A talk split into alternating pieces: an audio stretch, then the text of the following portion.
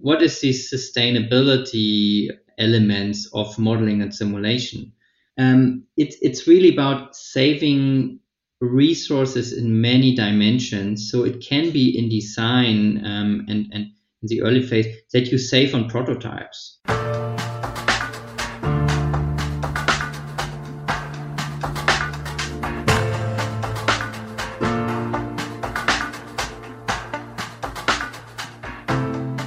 Welcome to a brand new episode of our podcast, Human and AI Mind Machines and the Gradient Descent.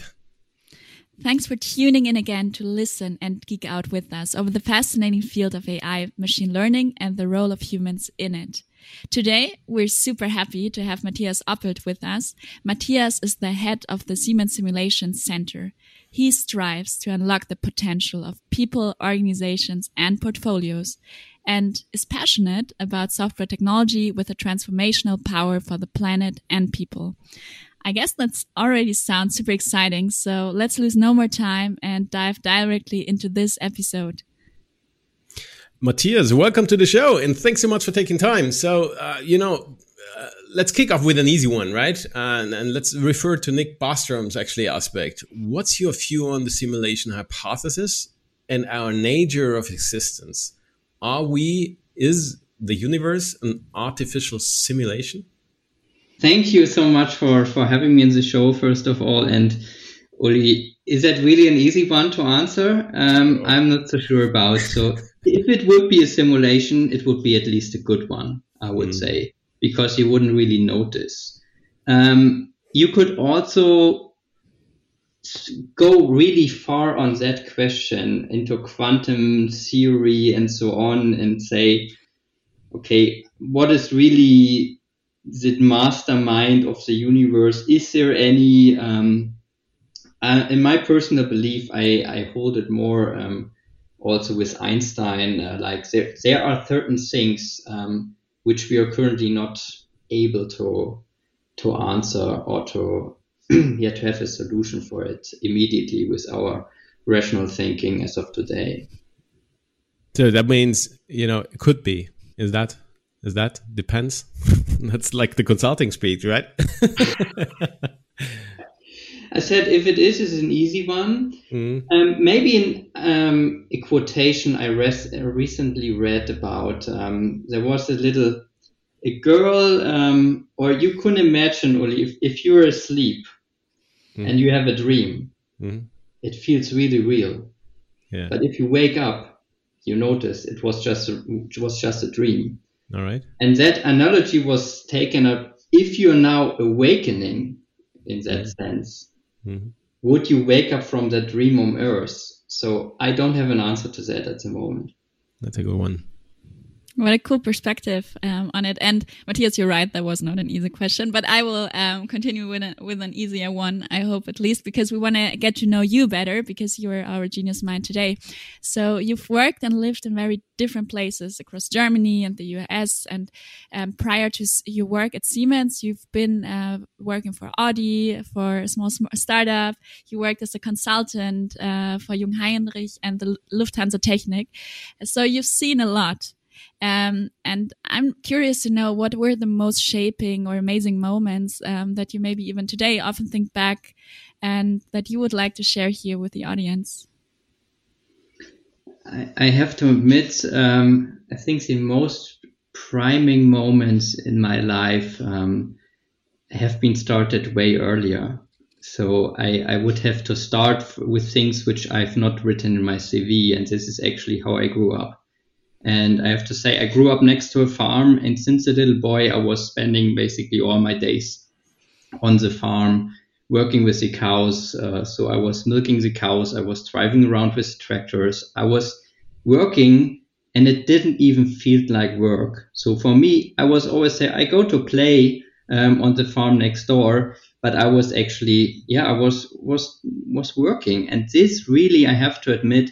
Um, if I reflect on that, it's it's a very very um, priming time for me because I have learned so many things for life. I can say it's starting with working with your both hands, seeing what you have done. You have to work in a team. it a farm to manage a team. Um, mm. so you cannot do it alone.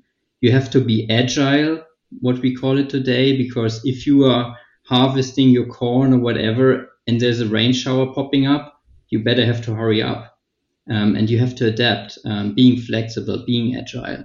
Um, so this is what really was was priming me in the in the very essence uh, from the early on.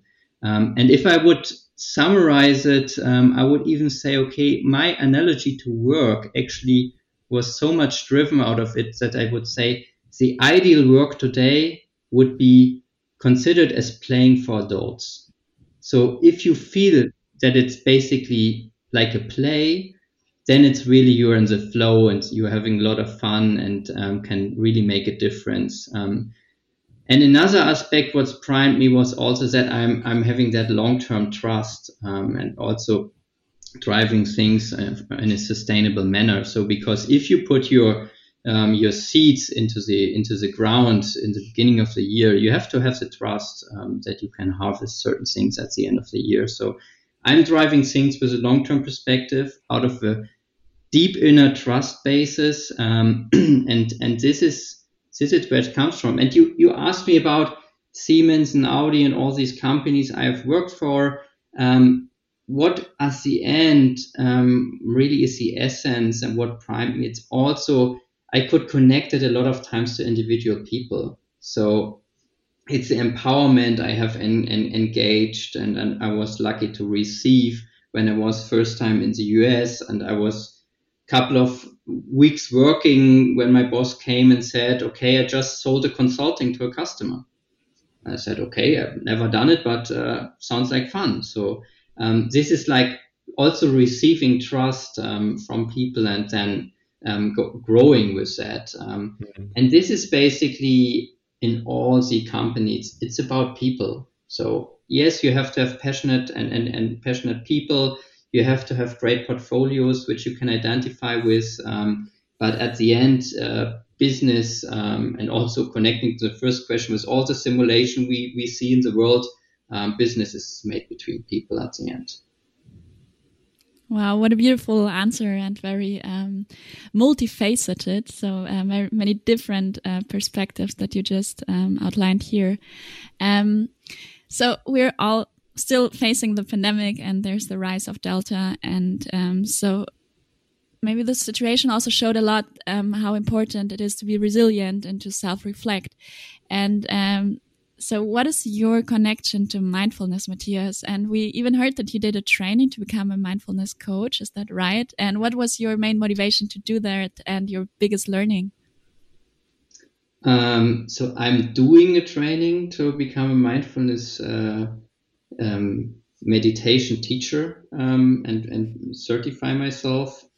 The motivation behind that was um, I'm, I'm meditating now for myself and with a couple of retreats for think almost almost a decade. Um, and I noticed basically how it influenced also my life. Um, and I said um, one time, okay, if you really want to master certain things, uh, you need to teach it. Um, so, and then I stumbled over a co- course program, um, which I re- very well resonated with me, and I said, okay, yeah, okay, I should I should sign up for that and just just do it um, um for for having the fun and really really mastering.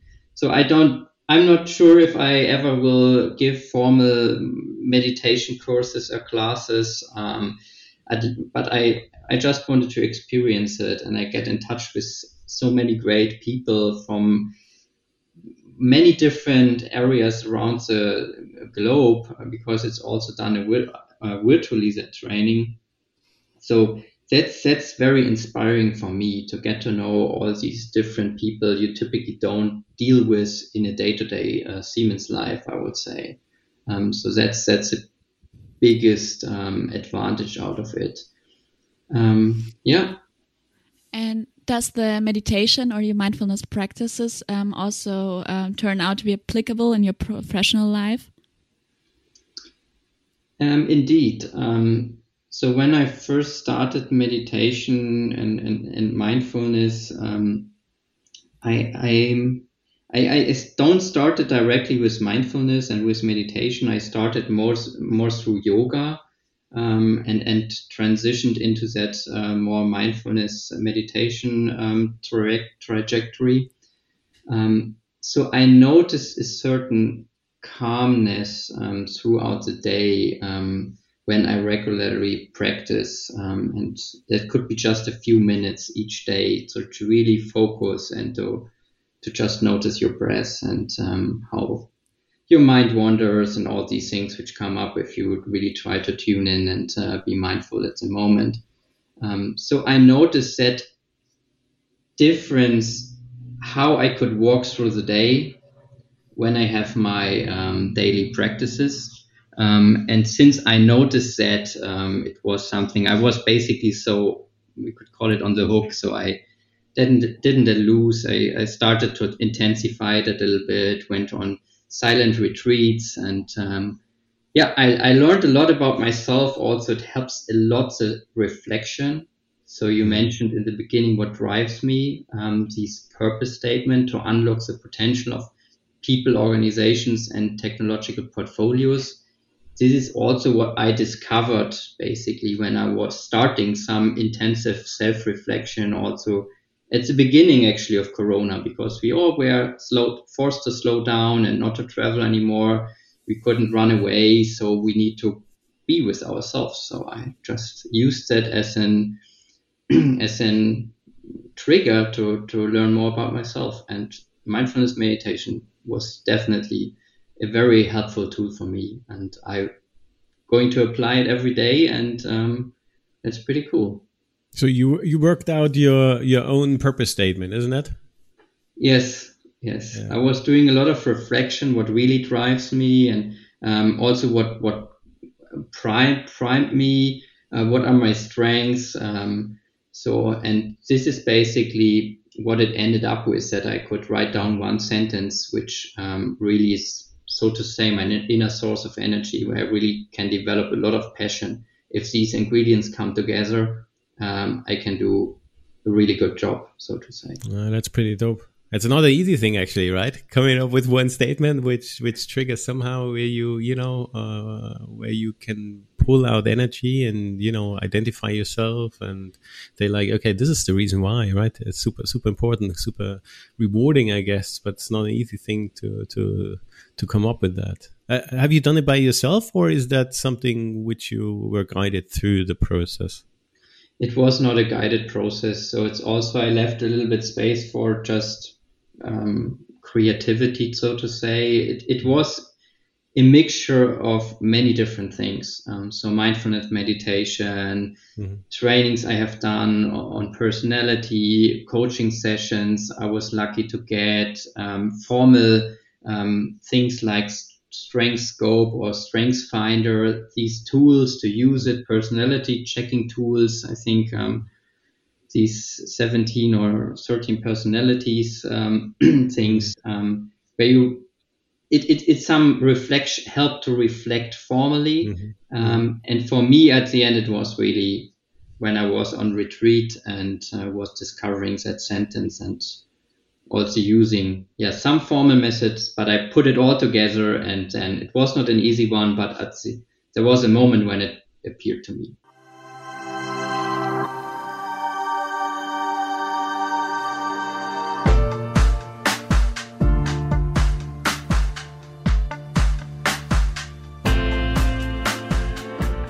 let's let's talk about technology, Mathias. So, you know, um, you're in the in the simulation space, aren't you? Right. So, simulation portfolio, Simit, and stuff like that, right? Can you share a bit of, you know, to, that the, the audience also outside gets a bit of a glimpse? What what does it mean? What are these typical cases, use cases? You know, um, you're you're thriving for, or you maybe that fascinates you in in this space. Sure. Um, so simulation is really a broad topic, so we could talk that for the next hours. Um, but to, to condense it, um, basically, what what we do with with the Simit simulation portfolio, we are we are simulating what is being automated by all the control systems which um, Siemens is providing um, to our customers, um, and we we built in SIMIT, you could Im- imagine that as easy as, as you would build a virtual plant, a virtual factory, a virtual machine, which you could hook up to your real control system and then validate, test your control system. You could use it to train your operators, uh, machine operators, plant operators in interaction with the control system and the virtual machine and plant.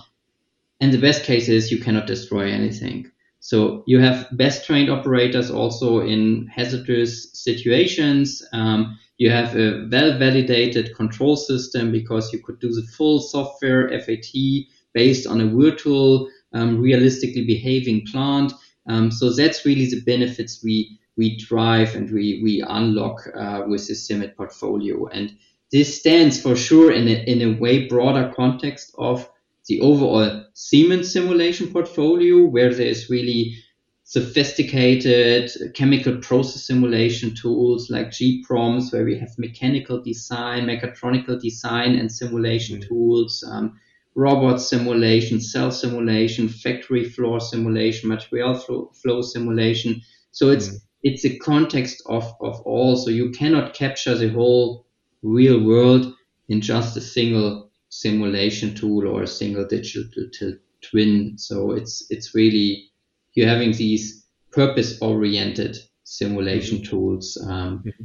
And as mentioned, SIMIT has its purpose to have build up virtual plants for testing and training purposes along the life cycle of engineering and operations. All right. And how what is the connection then to, to, to, to the field of AI or machine learning, right? Um, or let's say you know you have you have these two two sides, right? It's somehow complementing each other. On the one side, you do the physical based simulation approaches. Once maybe if no data is there, right? Um, but on the other side, you know, uh, both have some share some commonalities in terms of you know predicting behaviors of it is these complex, maybe adaptive system, right? What what relevance does ML have actually? Are there any uh, AI cases uh, you're driving, or within maybe the larger org? Um, yeah, so machine learning, you're, you're, right. There's there's a commonality between, I would say, physical or based on mathematical equations um, derived simulation model and a simulation model, which at the end is also mathematical equations, but it's derived from machine learning and there's maybe neural network. So one comes from data, one comes from textbooks, so to say. But at the end, it's a model which try to predict the behavior of, of a real world thing. Um, so there's similarity uh, or commonality. Um, what I often experience if you want to apply machine learning you need to have very rich data. So you could have a lot of data from from a process plant, for example, and this this ranges for years or over years of operations. But if the plant was working fine, it the most of the time it was working in steady state. So the hmm. variety of data it's very low. So you could just predict basically the normal state of operations. Mm. But model and unlocks the full potential if you could predict the un, unplanned behavior, so to say. What what is what happened um, and you couldn't foresee. So therefore, in the, uh, in the ideal world, um, you could combine it. Why would you combine it? Because also machine learning has advantages where you actually are not able to write down an equation what is happening currently in your reactor or whatever. Mm-hmm. So if you don't know it, how these processes actually could be written down in the equation, you cannot come up with a physics-based model. But you could collect a lot of data and derive a model from that, and then you combine basically the best of both worlds.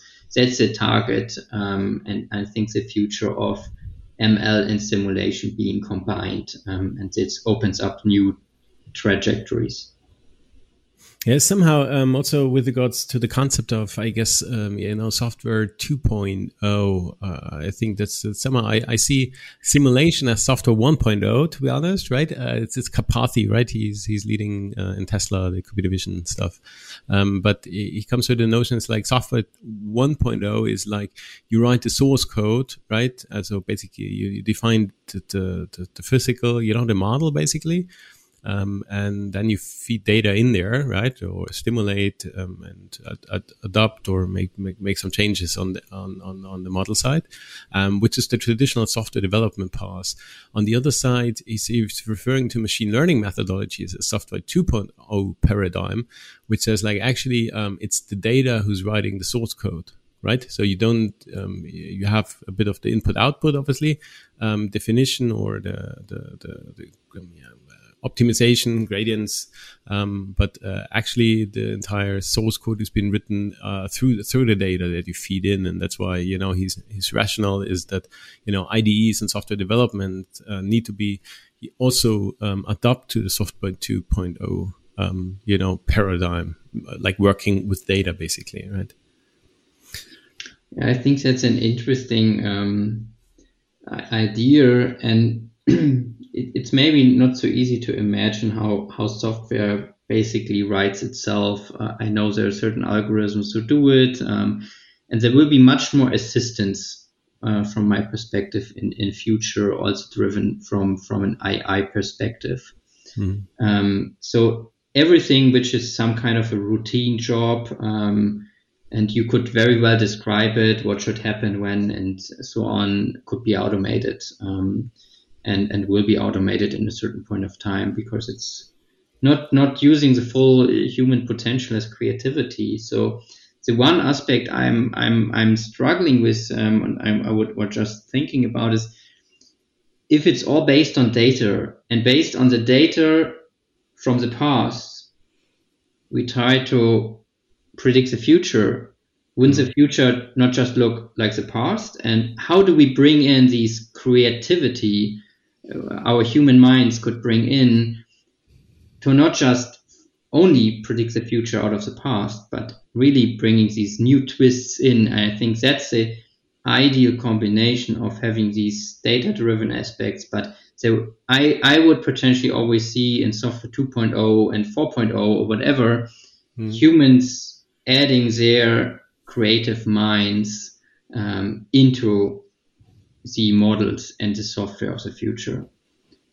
But but maybe it's hard, it's it's even you know having exploiting some kind of boundaries of a technical system maybe easier for you know a software system than a, a human system, isn't it? Right? But uh, at least coming up with new new flavors to it might maybe be interesting. It, but then it's again it's a well described optimization problem in certain boundaries finds the mm. optimal solution sure mm. an optimizer can do that better because that's a multivariable optimization problem mm. human minds are not designed to solve that um, but but we we getting ideas in we are setting the boundaries and um, then the algorithm will do the job mm-hmm. so in, in reverse, what's your view? You know, where do you envision that machine learning can add to uh, to build better simulations? As I, I would say there, I would expect a certain change that it's more going into the hybrid world of combining machine learning, uh, data-driven models with physics-based models. So combining the best out of the two worlds. Um, that's that's the scenario I would envision um, how how the next step of simulation will look like.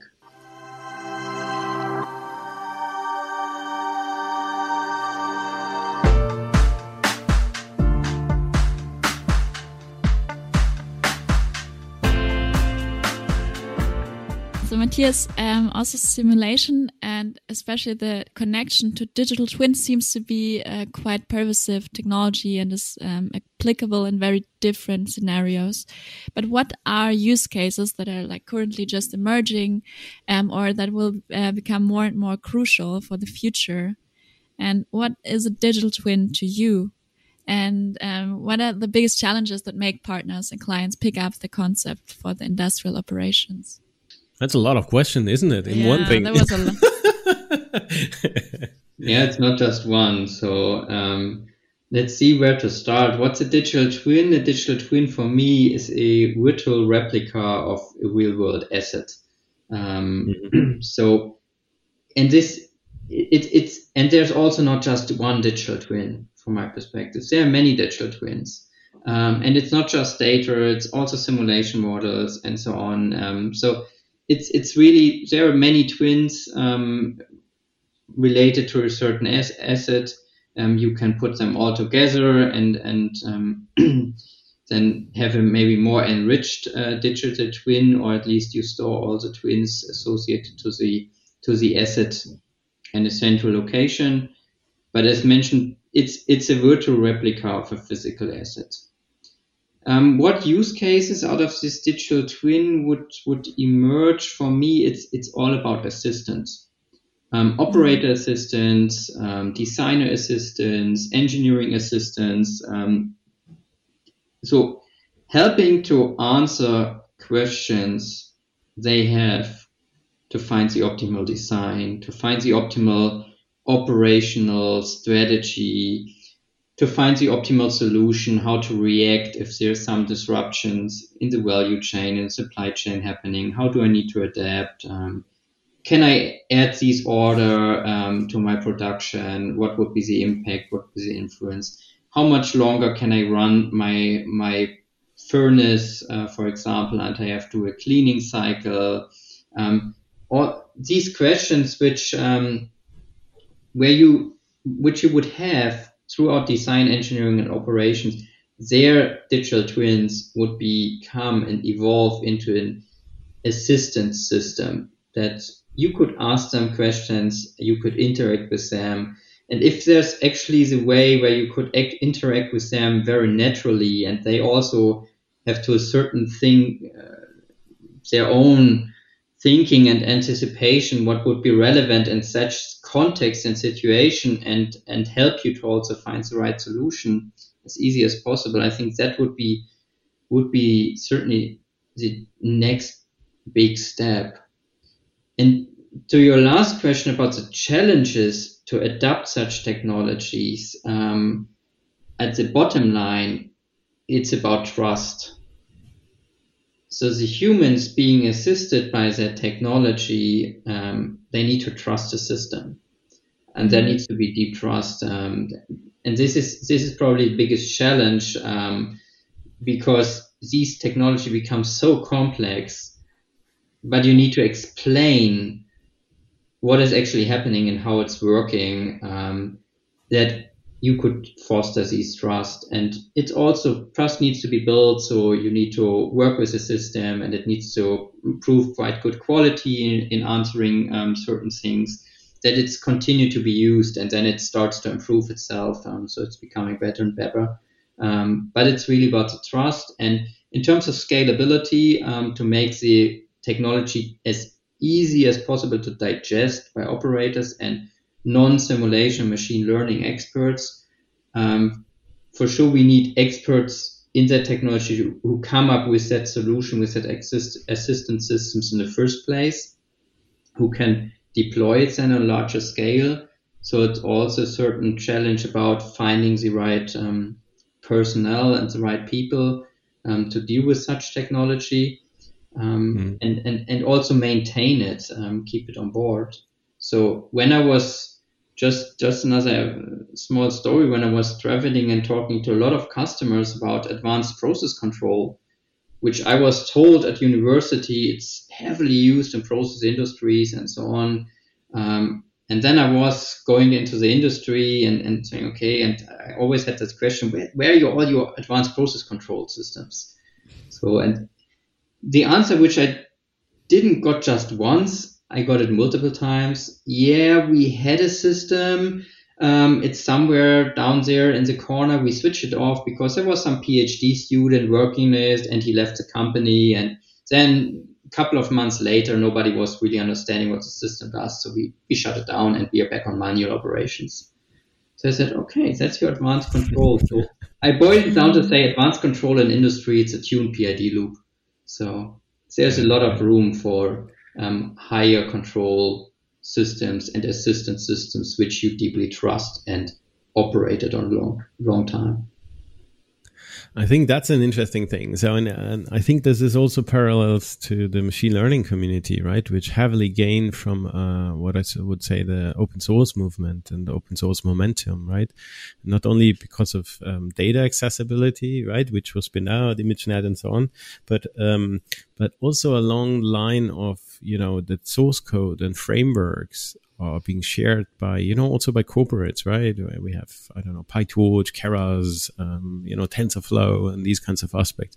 So uh, this, this open source that you shape the community around development and contributing new advances on arXiv on a paper level, describing for what and how, and also um, um, sharing the code right along with the frameworks and advancing that had a significantly acceleration on on the progress of you know on the machine learning progress. And so it's not a single person, right? The working student here, he tested it out and he, she or he's the only one acknowledged about but somehow it, it, felt this democratization to to to a super geeky topic right? Is is do you see a similar trend in the optimization simulation space? What's what's the role of software developing sharing or benchmarking status right models? Is is there is there a space in, in the community? Um at least in my vision, there's there's definitely space uh, for such community and for for much bigger um, sharing rate. So because you develop your your simulation models and um, you could share them, and if there would be easy mechanisms to either share them open source, um, you should be able to do it uh, much easier than today. And and the next aspect is maybe you want to share that model, but you don't want to disclose all the IP, which is which is within the model, but you don't want to have others bring others into situations that they can use the model. Um, so this is also something where we need to be able to share models which are more know-how protected um, regarding the asset which is being simulated. But I certainly see a rising demand in models to be shared. And if I just look at Siemens, so how fabulous would it be if all our um, drives and actuators, sensors, motors, what we all sell, they would be accompanied by a digital twin. And a digital twin, not just uh, a drawing or things like that, a real digital twin you could actually interact with. Um, you could um, integrate in your simulation model of your overall machine or your overall overall plant and use these expertise of the component manufacturer or the module supplier or the machine supplier because these are the ones who know that, that system and that asset as best as possible. So that should be the ones who create the digital twin and deliver it accompanying the real twin or even as all twins have a birth order, I would always say the digital twin is born, born first. So the digital twin goes first to the machine builder. He would develop the machine concept, size the right motors, and so on. That would be unlocking a completely new way of digital engineering and simulation based or model based engineering. Um, so definitely yes in terms of sharing, um, also applying uh, philosophies from software development and how you share, how you version your models, um, how you distribute it. Um, um definitely, um, that is a trend um, I would like also to, to, I would actually see and I would expect it to, to pick up in future. Uh, that was an exciting vision. Um, Mathias, you like in your purpose statement, you also say like you want to create value for the planet and the people, or you're passionate about that. And um, since the challenges of our present time are very severe and very uh, present, also um, as the recent stormwater events have shown, or um, also the pandemic is showing us every day, how do we at Siemens really contribute to creating technology with purpose? So re saving resources through simulation and modeling. Do you have some examples? Examples? Yeah, that's a good good question, and I just re- recently um, had to give a speech at the ACHEMA Pulse, um, and I was thinking about what would be the best content for for my for my storyline, and we were coming up and basically with what is the sustainability elements of modeling and simulation. So how do we contribute exactly to your question? And so I could repeat that now for the next 15 minutes or summarize it and make you make a little appetite to watch that maybe.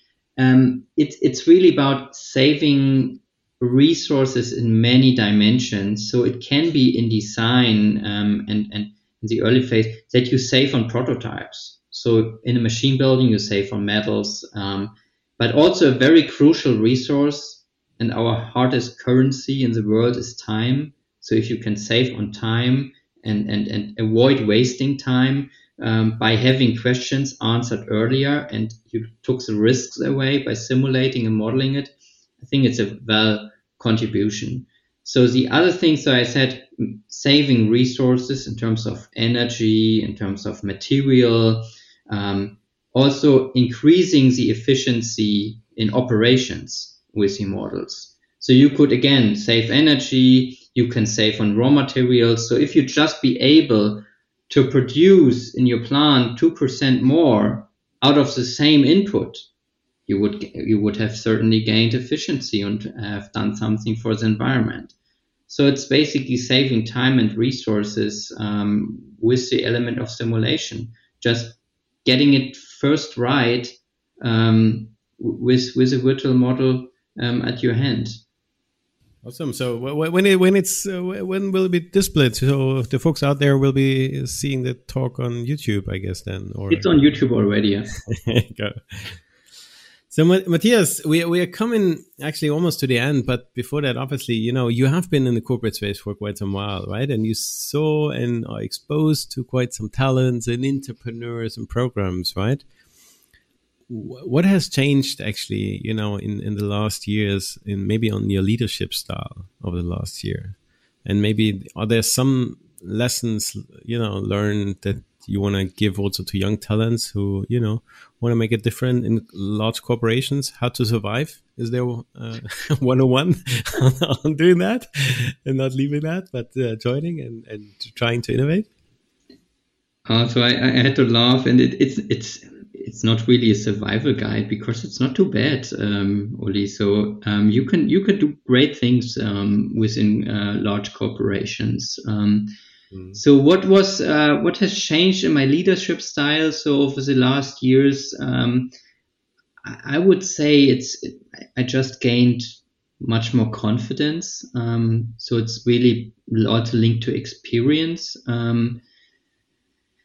So the confidence level, what do I mean by that? It's it's basically these inner trust in me, which I'm connected to, that I would I would just be confident and also going into um, into situations which are maybe where there's uncertainty how to deal with the uncertainty so that I'm, I'm confident I will I will find a solution. So there will be a solution. So if it's the best one, I don't know, but I'm confident a solution will show up um, if it's time for for them. So that's that's giving me a lot of calmness and, and, and security throughout the day and throughout also the leadership, and that um, things will show up um, when the time is right. Um, and, and this is also therefore I can manage um, the teams and so on also with the with this calmness and um, also with that long term long term vision I'm always putting in, in the centerpiece of my management style and the same is with trust. So I'm putting a lot of trust um, and empowerment um, also on my employees um, and talents and entrepreneurs um, and maybe the greatest lessons I would say also in large corporations or especially everything is possible. So if you want to do it, um, you you could do it. Um, not let you not stop uh, by people saying we have always done it like this and that will never work and we have tried it 10 years before yeah just do it um, and um, it is possible um, you should always try to find the right ecosystem. And um, what do I mean with that? It's also the surrounding. Um, so that it comes back to the, the first question you, you raised uh, to me and what is so essential of business? It's it's a people. So you you should also look at what people you want to work with.